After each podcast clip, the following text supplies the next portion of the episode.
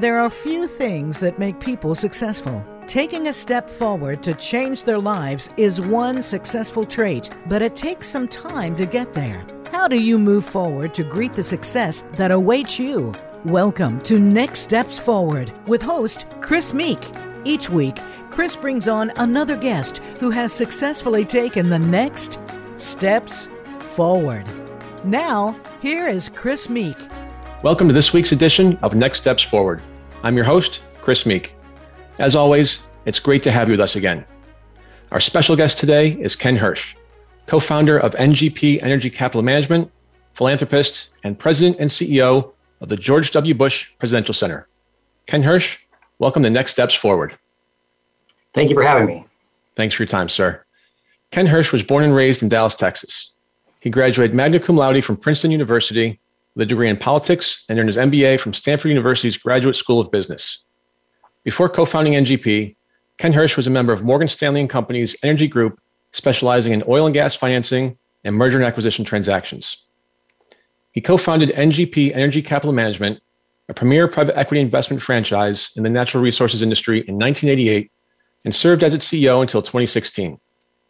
Under his leadership, NGP invested more than $12 billion and achieved significant investment returns, making it one of the nation's leading private equity firms. Today, Ken Hersh is the president, chief executive officer, and board member of the George W. Bush Presidential Center, a Dallas-based nonpartisan institution which houses the George W. Bush Presidential Library and Museum and the George W. Bush Institute. His focus is on executing the strategy to sustain the Bush Center's mission for the long term. Among his other activities, Ken Hersh also serves as a senior advisor to the Carlyle Group's Natural Resources Division, sits on the board of the Texas Rangers Baseball Club, serves on the board of overseers of the Hoover Institution, and is a member of the Council on Foreign Relations. Ken, please share with our audience what the Bush Center is all about.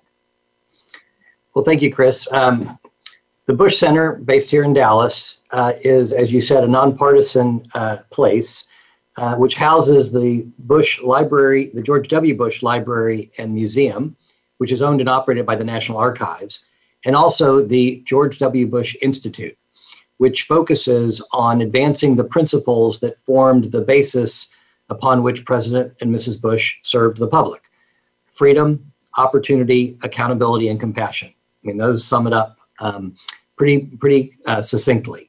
We really want the world to focus on those compassionate conservative principles of less government dependency, being a strong and compassionate country, as well as being a proponent for economic and political freedom. So how did you meet George W. Bush, and how long have you known him? Well, I've known him I've known him so long that I could remember calling him by his first name. We met originally in 1989 when he was assembling the group to purchase the Texas Rangers Baseball Club. The gentleman whose office I was in at the time and working with, Richard Rainwater in Fort Worth, Texas, was one of the significant investors. The office was frequented by the son of the President of the United States back in the day, and that's where he and I met.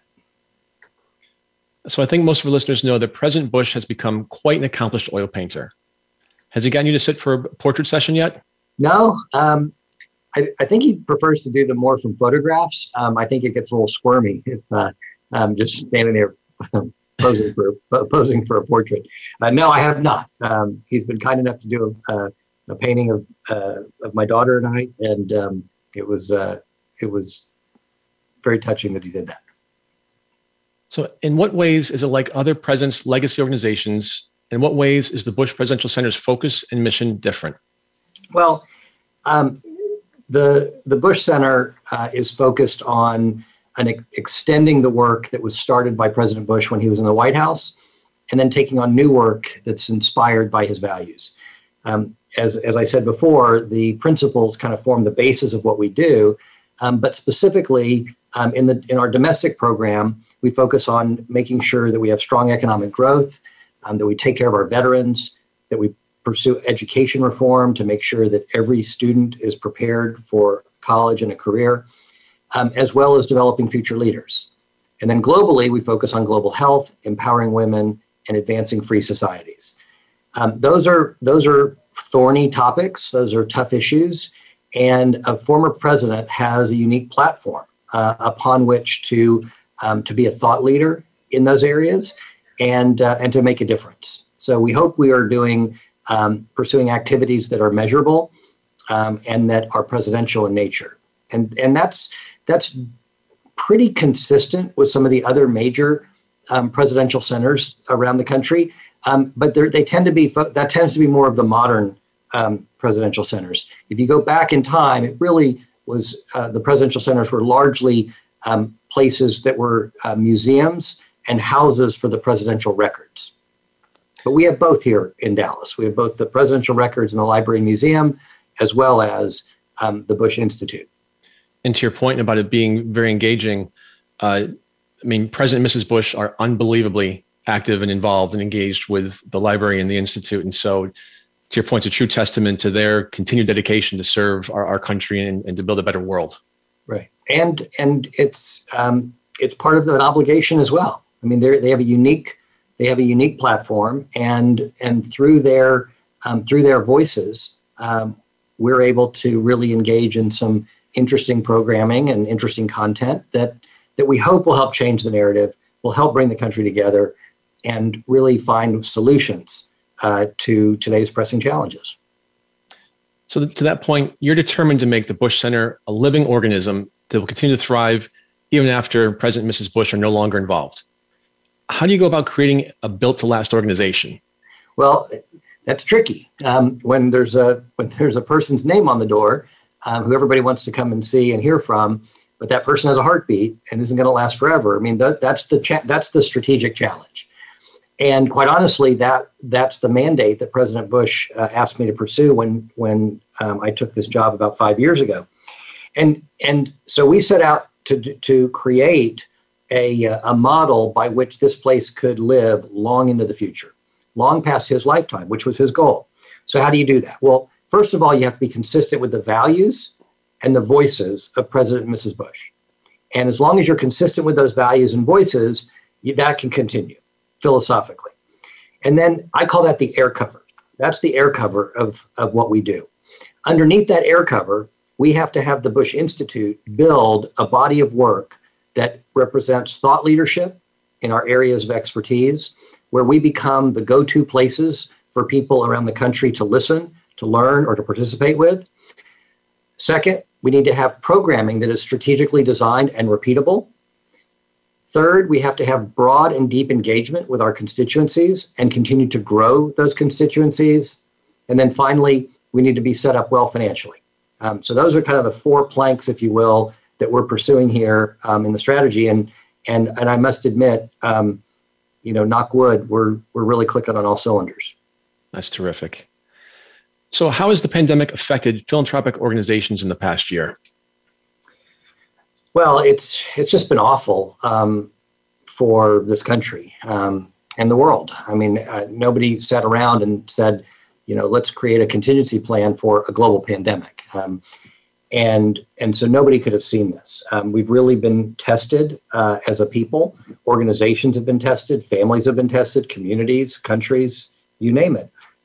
So in the charitable world, it really was a gut check as to making sure you knew why you were here. And if you had to pivot, you had to pivot. So depending upon the charitable organization, some were able to survive, some were able to thrive, and some were able to, that were not, unfortunately. In our case, I think that we redoubled our efforts. While our audiences went online, we saw this as an opportunity. We had to close our physical building here, but fortunately, we were already building our virtual platforms. And so moving things online actually allowed us to increase our reach in many ways. Not traveling made us more efficient. We're all a little bit sick and tired of Zoom, but it was effective. And people were really looking for our voice. We were in a very, and still are in a very divisive political world, and having incidents like the George Floyd incident happen amidst the pandemic really provided an opening for a presidential center with a living former president to to engage. And whether it was his voice or whether it was Mrs. Bush's voice or whether it was the writing or research or work from our various directors and great members of the Institute, the Bush Institute, I think that when we look at our engagement, I'm a little bit guilty in saying it, but we did pretty well during the pandemic.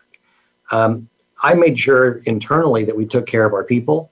I made sure that we, we've had testing every week, COVID testing for everybody and their families, provided by the Bush Center. I wanted to make sure that the people who were working, even though we were all working from home, they knew that they were part of a culture that cared about them, and that if people feel safe, then they can work well. And if people don't feel safe and they feel isolated, then it's a problem. So I took it upon myself to really make sure that we enhanced our communications and we enhanced our sense of community, even if it went online, to make sure that we stayed together as a team. And so, this was a test. There's no question. And I was really proud of the way our team came through and honored and humbled by the level of work and the commitment they all made during the pandemic. So I understand you like the expression and have made it your personal philosophy that every plant needs to be repotted. What does that mean and how has it shaped your life? Well, when people ask me, why on earth did you leave the private equity business when you could have done anything and go run a nonprofit? And my answer is that every plant needs to be repotted. I feel energized by what I'm doing. I think that it's really important to make sure that your mind stays engaged and that you're always learning and always challenged and always reading and always meeting new people. And if you do that, that kind of that's good. That's good food for the brain. And for me, I think that's really important and in my life. And I was kind of tired of sitting on boards. I feel okay sitting on boards, but it's too much, it's too distant for me. I need to roll up my sleeves and actually get involved in an organization and really leave my mark on it. And doing that just from a board chair is really, it's hard to do. And for me personally, it's not my style.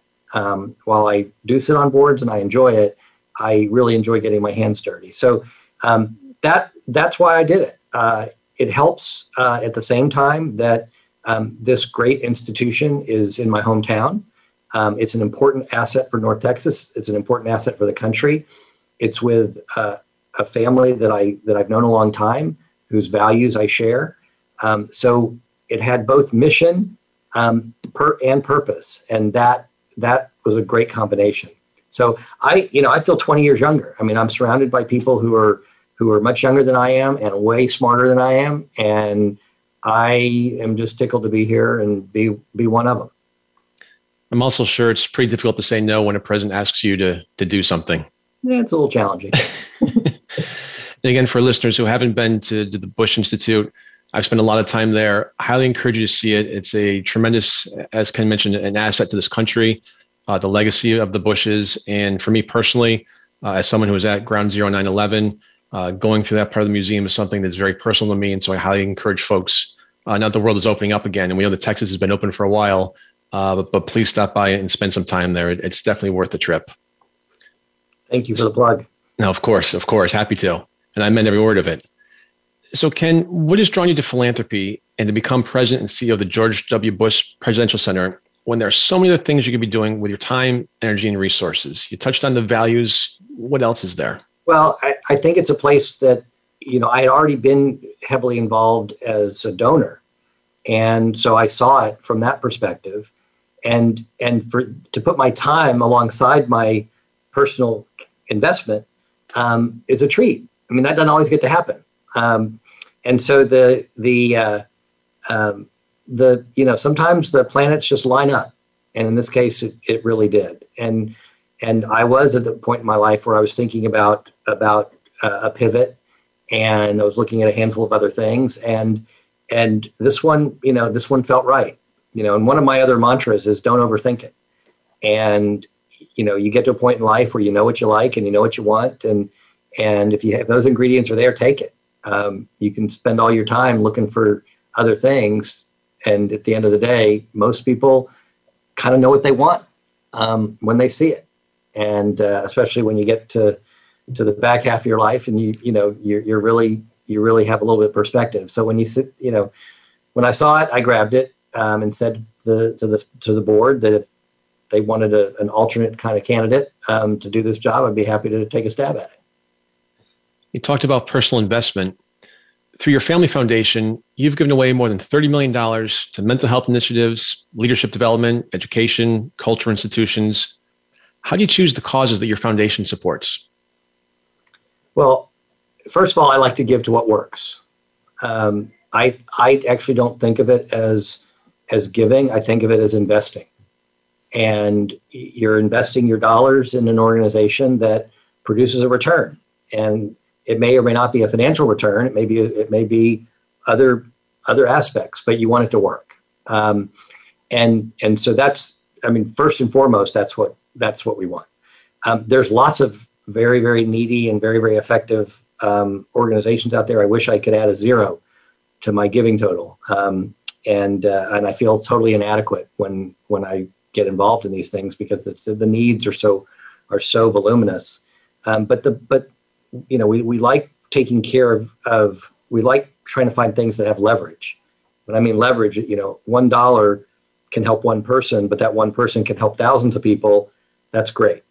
And, so if you find organizations like that, you just want to keep investing in their work.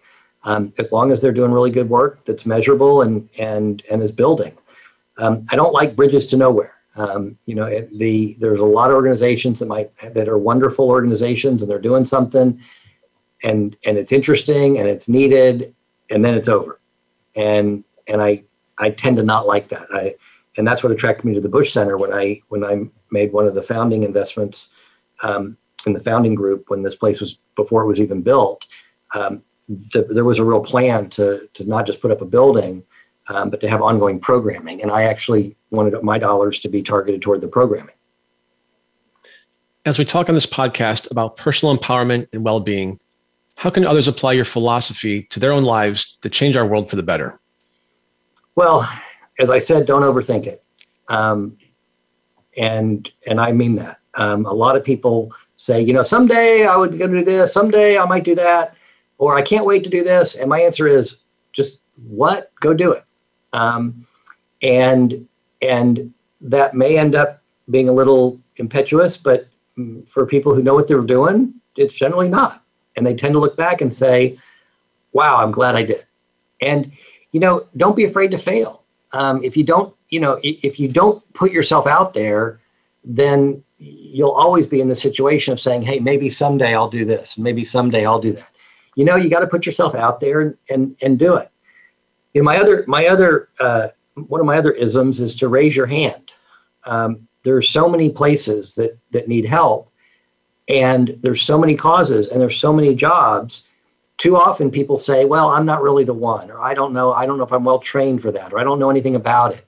Well, you know what? Just raise your hand and say, I'll do it. And if you're not completely panicked and about to throw up on your first day of the job, then you're in the wrong job. If you got the job down pat on the first day, you've way undershot.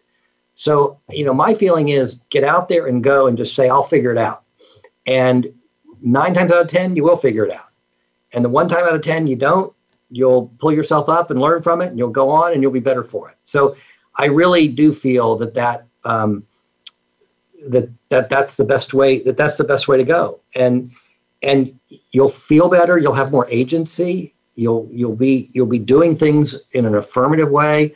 And then when you succeed, you'll look back and say, hey, I did that.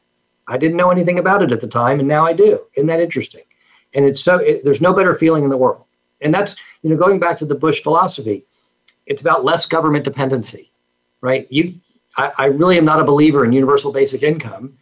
Even if somebody can earn the exact same dollar or be handed that same dollar, if the dollars are the same, the dollar that comes as a reward for a hard day's work or an honest day's work is 10 times more valuable than a handout of the same dollar. And I just feel like that dignity, that human dignity that comes from being empowered, that comes from being in charge of your own destiny. And that's what freedom and liberty and that's what makes this country what it is. And so I just feel like the more people put themselves out a little bit, the more resilient they'll find themselves, the more proud they're going to be when everything works out. And if it doesn't work out, they're going to be proud in a different sense. They're going to say, you know what? It made me stronger. And off they go. I read a profile about you, excuse me, that as a college student, you wrote a cold call letter to legendary investor Richard Rainwater to ask for a summer job. You ended up getting the job and forging a lasting business relationship that changed the financial and energy sectors and created tremendous wealth. That wasn't the only bold move you made, even as you're still in your 20s, that paid off for you. Did you think of that job-seeking episode as a risk? And do you think of yourself as a risk taker? Well, that's a good question. I don't think it was a risk at all. I mean, I needed a job. And I was between my years of business school. And so I was just looking for a summer job. When I was fortunate enough to swing an interview, and I went to his office, and he told me he has no summer employment. He just wanted to meet me because he saw my resume and it said Stanford, and he had gone to Stanford. So I was like, you know, under my breath, I was like, God damn, I made all this. I'm all the way here in Fort Worth, Texas, and he doesn't have a job. And then we started talking, and he said, well, what do you think about the oil and gas industry? And I said, Richard, how about I for my summer job, I do an analysis for you of who might win and who might lose, given what was predicted to be happening in the oil and gas industry coming up. And he said, write me a proposal. So to me, I did. And that formed the basis of my summer job, which formed the basis of what was then called Natural Gas Partners, which turned into NGP Energy Capital Management. But at the time, I didn't think I was taking any risk. I mean, I had so little downside. So what the heck?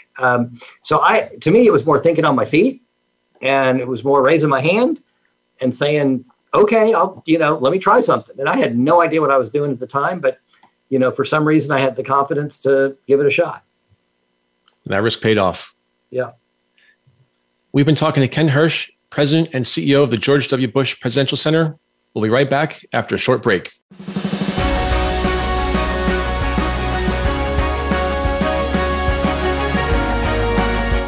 Become our friend on Facebook. Post your thoughts about our shows and network on our timeline. Visit Facebook.com/Voice America. What's the difference between leaders who achieve exceptional results with ease and those who struggle to keep up? Tune in for Leading on Purpose with Nicole Bendeley. You'll discover the simple practices that are making the biggest difference to a leader's success today. You'll meet leaders who are bringing out the best in their teams. You'll gain practical strategies to lead yourself and others to high performance with ease. Leading on Purpose airs live Mondays at 3 p.m. Eastern Time, noon Pacific, on the Voice America Empowerment Channel. It's time to serve, learn, change the world. Tune in each week for The Power of Young People to Change the World, hosted by NYLC's CEO, Amy Muirs. The program is a forum for both young people and the adults who love and support them. We make connections with others through stories of change, partnership, and new perspectives of issues facing the world today. Be sure to join us every Thursday at 6 p.m. Eastern Time and 3 p.m. Pacific Time, or anytime on demand on the Voice America Empowerment Channel. Are you looking for life's answers? How about the meaning of true self? Can you really be a better person overnight? Well, good luck with that. Now, if you really want to know more about this insane world and life we lead, tune into Dr. Gary Bell's Absurd Psychology. You'll learn about how the brain operates under different psychological conditions. Some common sense. Heck, you might just actually learn something. Listen Tuesdays at 11 a.m. Pacific, 2 p.m. Eastern on Voice America Empowerment.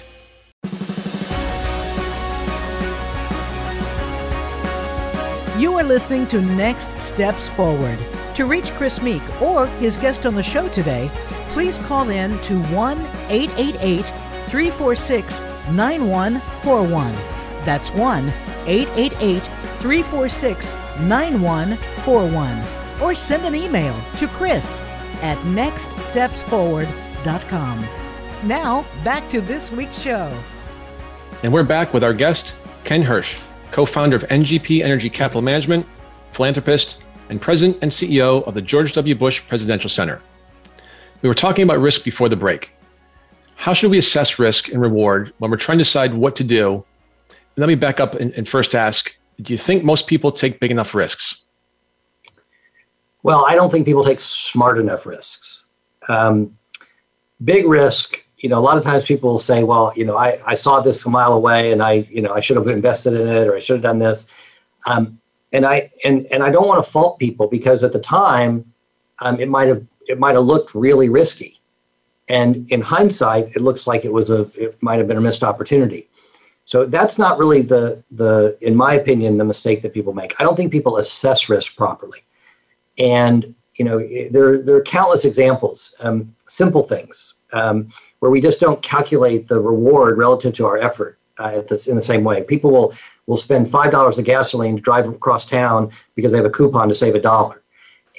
But because the gas is already in the tank, and they already spent that money, and the dollars to be spent, they value the next dollar that they're saving more than the $5 that they spent, because they don't really appreciate that. But that's human nature. I mean, human nature doesn't really assess that risk as well when it's a sunk cost versus a future expenditure. That's just one tiny example. But I think we overemphasize and overweight potential loss relative to how good we would feel from the potential gain. So, for example, if you make an investment, if we did a bunch of analysis and we chose to buy a stock, and I'll put these in business terms because that's my background. But if we do a bunch of analysis and we choose to buy a stock, if the stock goes up, that's what's supposed to happen, because I'm smart and I did all this work and I bought it and it went up. If it goes down, you're like, gosh, darn it, what did I miss? And you beat yourself up. Even though the gain, you might have made $1 of gain, and instead you made $1 of loss. It's only the $1, but we beat ourselves up for the $1 loss more than we pat ourselves on the back for the $1 gain. So if you own a portfolio of two stocks and one goes up $100 and the other one goes down $100, you will focus on the one that's down, and you'll kick yourself and say, "Why did I lose that $100?" When in reality, your portfolio is even. And so, to me, I think that quality of human nature is such that has people, whether it be in investing or in their personal life, tend to be more risk averse, because the pain of a loss is more hurtful than a victory is feeling good. Okay, so that ratio is out of whack with our emotion, and so we have to fight that. And so you'll see people will stay in a dead-end job. They'll stay in a dead-end relationship because they're too nervous about what would happen. And to me, it's because they're overweighting what the bad stuff that could happen relative to the status quo. So I do believe that, and that's been borne out in psychological studies, and whether it be investing or in life, you name it, that's just human nature. So I don't think it's that people aren't taking big enough risks, but I don't think people take smart enough risk. And if you have certain things going on in your life that might be really strong and good, you might be able to let out a little leash in another department of your life. And then your portfolio of life is still okay, right? So if you own four stocks and you have room in your portfolio for a fifth stock, and your four stocks are doing well, and you can take a little risk on the one, and it'll either really juice your portfolio, and if it loses, it won't be as bad because you balance it. You can put that in non-monetary terms and reach the exact same dynamic. Let's talk about your start in business. You said that you never have a game plan, that you enjoy the fog of the future, not knowing what is going to transpire, and being more in the moment. That seems to run counter to all the how to succeed advice books that tell us that we need to take actions today to achieve our goals 5 or 10 years from now. Why no game plan? How have you made that approach work so well for you and those around you? Well, you're exactly right. I'll share with you a secret. The amount of time that I've spent reading the self-help how to do well in business books is precisely 0 minutes. And because I don't think that there's a way to do a business plan for your life. The best laid plans are typically derailed before you get started. So the best thing to do is to get started. and keep your eyes and ears open. Now, I'm not saying do something stupid. I'm not saying do something crazy. I'm saying do something and ask yourself these simple questions by doing the next thing. And you don't have to do everything. You just have to do the right next thing. And if the next thing is right, if it's career-oriented, am I going to a place that has a good mission that I agree with? It may be a mission to make a widget. It may be a nonprofit mission. It doesn't matter. Do I believe in the cause? Do I believe in what we're making? That's one. Two, are there good people there? Are there people that I emulate? Am I going to learn from it? Am I going to become a better person having worked there and around these people? So you don't want to be around sketchy businesses or sketchy people or people with bad backgrounds. If you're around good quality people tend to make lemonade if the world gives them lemons. And so if you overthink what you're doing because of whatever, if you really focus on the essence of what you're doing, it's really joining a group of people to pursue that mission. That mission may be product, it may be a cause. And then be nimble. So when I say I enjoy the fog of the future, I kind of am. I'm excited by, I don't know what the future is going to bring, but I have confidence that if I need to zig or zag, I'll do it. And I'm not getting any less qualified by toiling away at what I'm doing now because I'm learning and I'm around good people. And good people tend to say, if this business is going X and it ain't working, we got to go Y, they'll do it. And they'll say, come on with me. Or you say, guys, have you seen this? We need to turn the ship. And next thing you know, you're turning it. So to me, that's what's exciting. People who are too rigid in their design, they tend to have blinders on. And the world is way too complicated and there's way too much chaos. And so navigating the uncertainty is really what business is all about because there's way too much to pre-program. And so that's where I say I enjoy that. And I like to think of it in terms of option value. By getting a good education, you have option value in your life. By going to a company or being around a group of people that are energized and are thinkers and are doers, there's option value there. There's optionality because we don't know what's going to happen, but boy, we got the team of people who could go do it. And then if you're in an exciting industry, there's option value because the industry might always be changing. So these are, to me, technology is always evolving. So the technology industries have lots of option value. Now, I don't know what that means. But I promise you, if you went to work for Amazon when it was a bookseller and go, I think this book business is terrible, I'm not going there, you missed it, okay? And I bet when Jeff Bezos started selling books, he didn't think for a minute that they were going to be one of the biggest internet network providers. Nobody knew what the cloud, back when Amazon got started, the cloud were really clouds outside. So, I just think that people, again, this is that risk assessment. People don't appreciate what happens when you build options in your life. And there's a whole big upside that you can't even quantify. So why try? Why bother? Put yourself in a position where when it shows up, either you create it, or if it shows up, you can pivot and go tackle it. Your mom and stepfather were both college economics professors. While you studied public policy and political science at Princeton, did their passion for economics influence your decision to go into finance or help you in any way when you did? No, not at all. My stepfather was a near socialist.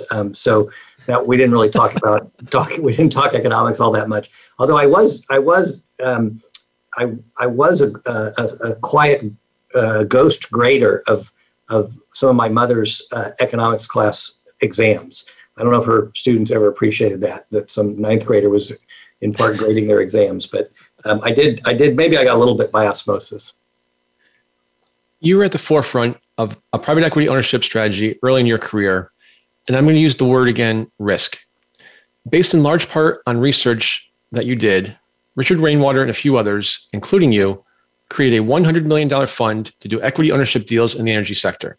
You hadn't been out of college very long. You still had student debt and a small income, but you borrowed $75,000 to get in that fund. How did you know that was the right risk to take? I didn't. Talk about fog of the future. I didn't know it was the right thing to do, but I was betting on myself. And at the time, my calculus was pretty simple. I'm not getting any less qualified by doing this. And my partners and I went after it. And we had confidence in ourselves, and off we went. You referred to the philosophy around what we created. What we created at NGP was an investment model that was really strange at the time, and people dismissed it as crazy, because my partner David Alban and myself, we were liberal arts guys, and we were not geologists, we were not geoscientists, we were not petroleum engineers, and here we were allocating capital in a very, very technical industry. And what we found was that when we were reliant upon engineering consultants and geologic consultants to tell us what worked and what didn't, we lost touch with the essence of the decision, and we were relying upon these third parties who were hourly, paid by the hour, who had no ownership. They weren't invested in our funds, but they were sitting there telling us what was going to work and what wasn't. And that might have been true of the physical molecules that were coming out of the ground that they were trying to help us quantify. But in the energy industry, what's coming out of the ground is only one part of the equation: the costs to get them out of the ground, the commodity price, which is a function of geopolitics and economics and macroeconomic and trade, and you name it. I mean, and interest rates. The value equation was so much more than just the volume, and the volumes is what technical people could tell us. And so what we found is that the better bet was not to focus on the asset, but rather focus on the people. Because if you think about an oil and gas well, and this is the work I did after about 2 years of investing, where we had a couple deals that really worked and a couple deals that didn't. And the deals that didn't work were deals essentially where because commodity prices declined, the value of the assets declined. And the ones that did work, they worked because people were they had great ingenuity. The people running the company had great ingenuity and knew how to trade assets, grow assets, decrease costs, really had to operate. Plus, we're great deal people in and around the industry. So we said, you know what? The quality of the people is more important than the quality of the asset. And because we weren't technical, that was right in our wheelhouse. So we said, let's not do any more of these kinds of deals. Let's do a lot of these kinds of deals. So we said, we're going to completely flip this model on its head. And we said, we're going to put commitments to put up equity capital behind people who then want to take our dollars and go shopping. And we will shop with them. And we're going to find people who have expertise in a particular area and who are passionate about what they do. So our due diligence was not about the molecules. Our due diligence was asking these people, what are you passionate about? What gets you up in the morning? What kind of leader are you? How do you assemble a team? Who do you want on your team? How do you deal with adversity?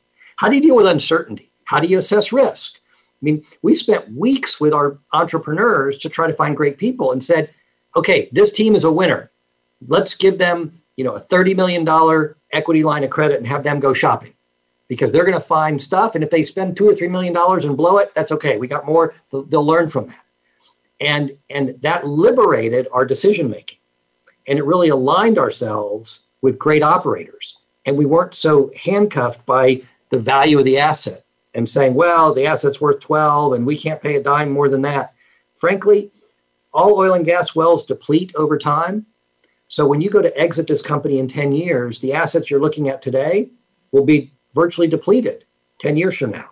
So when you go to sell the company 10 years from now, what's going to be there? It's going to be the assets that this management team acquires or develops over the next 10 years with our capital. So let's not stress about the individual asset. Let's make sure that they really are good custodians for our capital, and really understand how to grow value. Anyway, and that's when it just took off. And so I think that's formed such a basis. People thought that was way too risky. How can they could possibly put up this money and there's no assets and these people are going to go shopping and they don't even know what they're going to buy? And I just said, no, they're going to buy good stuff. Why? Because they're smart. They're not going to buy bad stuff. And of course, we have a portfolio of people doing it, and everything seemed to work out in the end. And you were able to adjust on the fly. If commodity prices change, you could change your valuation techniques or parameters. So anyway, it ended up, people thought it was much riskier, and it ended up being less risky. Now today, there are probably 25 private equity funds, and there's probably 1,000 private equity-backed companies, all of which allocate capital according to the way we invented back in 1990. And it's one of the things that I'm most proud of. So I promise this is the last question about risk. But I read that you disliked investment banking because folks in that profession get paid when a transaction is completed, whether it's a good deal or not. You wanted to work with investors who put their own money at risk. Why was that so important to you? Well, because until you have your own skin in the game, you really don't appreciate what it means to have your own skin in the game. And back to my earlier comment, it's easy for people to say, well, you know, gosh, I wish I knew I said we should buy that stock or make that investment 10 years ago. Well, sure, in the middle of the global financial crisis, it's easy to say, yeah, 10 years ago, you should have made this investment because look where it is today. But remember where you were in the global financial crisis. It was a disaster. It looked like everything was burning. Nobody was putting money out. So it's really hard to stand in there and do that. So the, you know, for me, the thinking about really, really making sure that what you're doing is aligned with the people you're doing it with. And when both parties have their money in it and both parties are sweating the outcome, then you can be intellectually honest. If things aren't working out, you're saying, you know, I've lost 10% of my money. I don't want to lose any more than that. So we need to pivot. If one person has no money in it, they might say, well, let's swing for the fences. We got 90 cents left. Let's swing. The other person's going, no, we're down 10 cents. So if you're both in it together and it's a meaningful investment for both of you, then there's alignment. And if you're, you know, when I say we want to back great people, that's true, but you want to be aligned at the same time. That alignment is important. And we would spend a lot of time asking people, how much do you want to invest in this business plan? And it meant more to us when somebody said, I got $20,000 in savings and I want to put $5,000 into this. That meant more to me than if somebody says, I want to put $2 million in it, but they have $20 million in the bank. I'd rather have the person who says, I'm putting in a higher percentage because I have such good conviction that we're going to do smart things. And so I think that that's, again, a way to dial your risk down, because nobody wants to lose money. And so if you lose, you got to be intellectually honest and say, did we goof? Was it a mistake? You know, or was it just the volatility? If it's just the volatility, it's going to turn around, then we're going to stick with it. And here we go. So now I want to talk a little bit about the fun part of our conversation that I think would be a big surprise for our listeners. I don't picture you as an esports and gaming aficionado, but you jumped in that realm in a big way 5 years ago. What was the impetus for that chapter of your life story, and how you expect it to play out over the years ahead? That's a good question. Yeah, when I made this investment in esports, my son called me and said, Dad, Reddit is blowing up. And I said, what is Reddit? And what is it blowing up, a good thing or a bad thing? I by virtue of my being a very small owner of the Texas Rangers baseball team, I am keep abreast of the sports business. And about 5 years ago, I noticed the emerging references in some of the industry rags that I read that esports was evolving. And I'm like, what the hell is esports? And so I Googled it like everyone else and saw that it's competitive video game playing. And then I looked at the numbers and, oh my God, this isn't just competitive video games. This is an entire ecosystem that's global, that includes hundreds of millions of people, that's growing at 15% a year. The revenue is growing at 30% a year. And there are not a ton of ways to play it financially. And so I started looking at it and I said, you know, here's what, in my prediction, what's going to happen. It's going to go mainstream. This is not a bunch of 13-year-old boys sitting in their basement, you know, playing Grand Theft Auto. This is highly educated, global, connected, technologically savvy people who are totally consumed in the games they're playing. Guess what? You like golf, you're out there playing golf and you're in the zone, no difference. No difference whatsoever. People criticize, oh, people sit there for 3 or 4 hours and play video games. People stay on the golf course for 5 or 6 hours, right? People go to NASCAR and they'll spend all day. So, I mean, I just think that that it's real. And what I noticed is it's going to converge, and the physical world is going to move into this virtual world and vice versa. And so that is what's happening. And so you're seeing events show up where they're live events, where people want to go watch and stand in a screaming auditorium watching other people play video games. No different than a bunch of people sitting in the stands watching other people play baseball. So that to me is interesting. And then the opportunity to invest again with a really strong group of people. Mike Rafael, who is the founder and chief gaming officer of Envy Gaming. We now have the Dallas Fuel, which is our Overwatch team, and the Dallas Empire is our Call of Duty team, which happened to be the world champion Call of Duty team. We won the world championship last year. I mean, those are professional teams. These are professional athletes. These are really, really skilled at playing their game. No different than a really skilled golfer playing his or her game. And matching up my investment philosophy around backing really great people, backing something that is growing like a weed and that has a really interesting strategic challenge of taking this virtual world and moving it into the physical. As people, now you have over 120 colleges and universities have esports programs. You can get a degree in esports marketing from Ohio State. You look it up, it's amazing how evolved this is now as a real industry.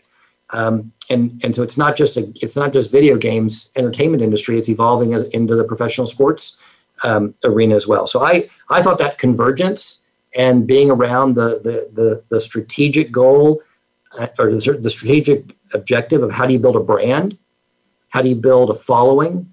It's no different than putting out a product. How do you build a customer base that's going to be loyal to your brand, right? If you're Kraft Foods, you go to that's the exact same calculus that you're doing. So anyway, that's the, not unlike the Bush Center, where there's President Bush, but there's a brand there. And that brand means something. It means compassionate conservatism. Well, how do you bring that to life? So that to me is it had all the ingredients. And I just did it. I didn't overthink it. And I said, let's put some chips down on the table and get involved. And as we got involved, we now have a portfolio of about 12 companies in the esports and gaming arena. It happens to be also on the cutting edge. Gamification, so many industries are you have to go where your customers are and you have to speak the language of your customers. And there are so many ways, whether it be education or whether it be product management, where turning things into games is a way to really bring your product to life. And so that visualization exercise is very transferable. So it's exciting for me to be involved in an industry that's emerging. But, again, it's not because I'm an esports player, but again, I'm not a geologist either. You don't want me anywhere near operating an oil and gas well. And I don't know the difference between Halo and Call of Duty. So, but that's okay.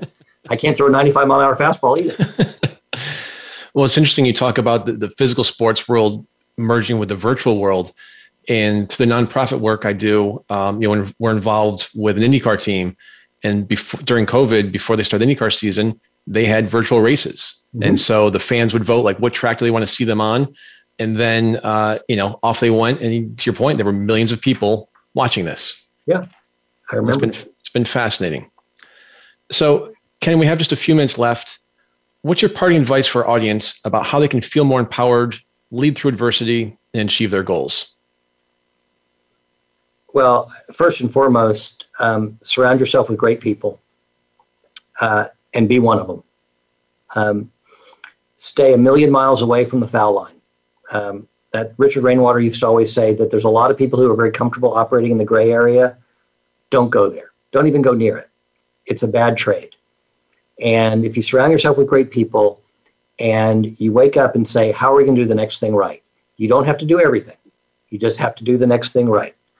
And I think that means that's a great way for me to lead my life. I try not to overthink it. I try to put myself in a position where I can be effective today. And if I can be effective today, then I'll work on tomorrow. And it's not rocket science. It really isn't. And I think people, they tend to undershoot what they're capable of. And I think leadership, so I think that it comes down to the way you're going to lead your life. And leading your life is about being a leader. Too often people say, well, you know, that person who's at the podium, she's a leader. I'm not a leader. I disagree. Leadership can be at your kitchen table with your family. That's leadership. How you're raising your family. What kind of family member are you? In your community, on your sidewalk. I mean, you are both a leader and a follower probably 24 times in the day. Ask yourself when you have an interaction, am I a leader or am I a follower? You hold the door open for somebody, you're a leader. You're saying, here, I'm going to take the lead, let you pass through the door first, and then I'll be right behind you. I just think people need to have more confidence in themselves to say, I'm doing it right, and I'm going to take those steps. And don't just defer and say, I'm going to wait to be told or wait to be led. And I think if you do that, then more good things will happen to you than bad. And everything in life is a portfolio. We're going to take 2 or 3 steps forward and a half a step back, and that's okay. Okay, and it's going to happen, but just put it in perspective and keep moving forward. And if you do that and you surround yourself with great people, then good things will happen. Ken Hersh, thanks so much for being with us today. Thank you for having me. And thank you to our audience for tuning in to Next Steps Forward. I'm Chris Meek. For more details about upcoming shows and guests, please follow me on Facebook at facebook.com/ Chris Meek Public Figure, and on Twitter at @ChrisMeek_USA. We'll be back next Tuesday, same time, same place, with another leader from the world of business, politics, sports, or entertainment. Until then, stay safe and keep taking your next steps forward.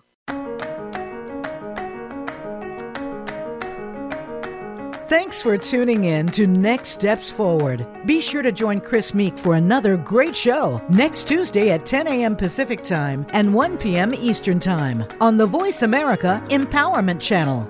This week, make things happen in your life.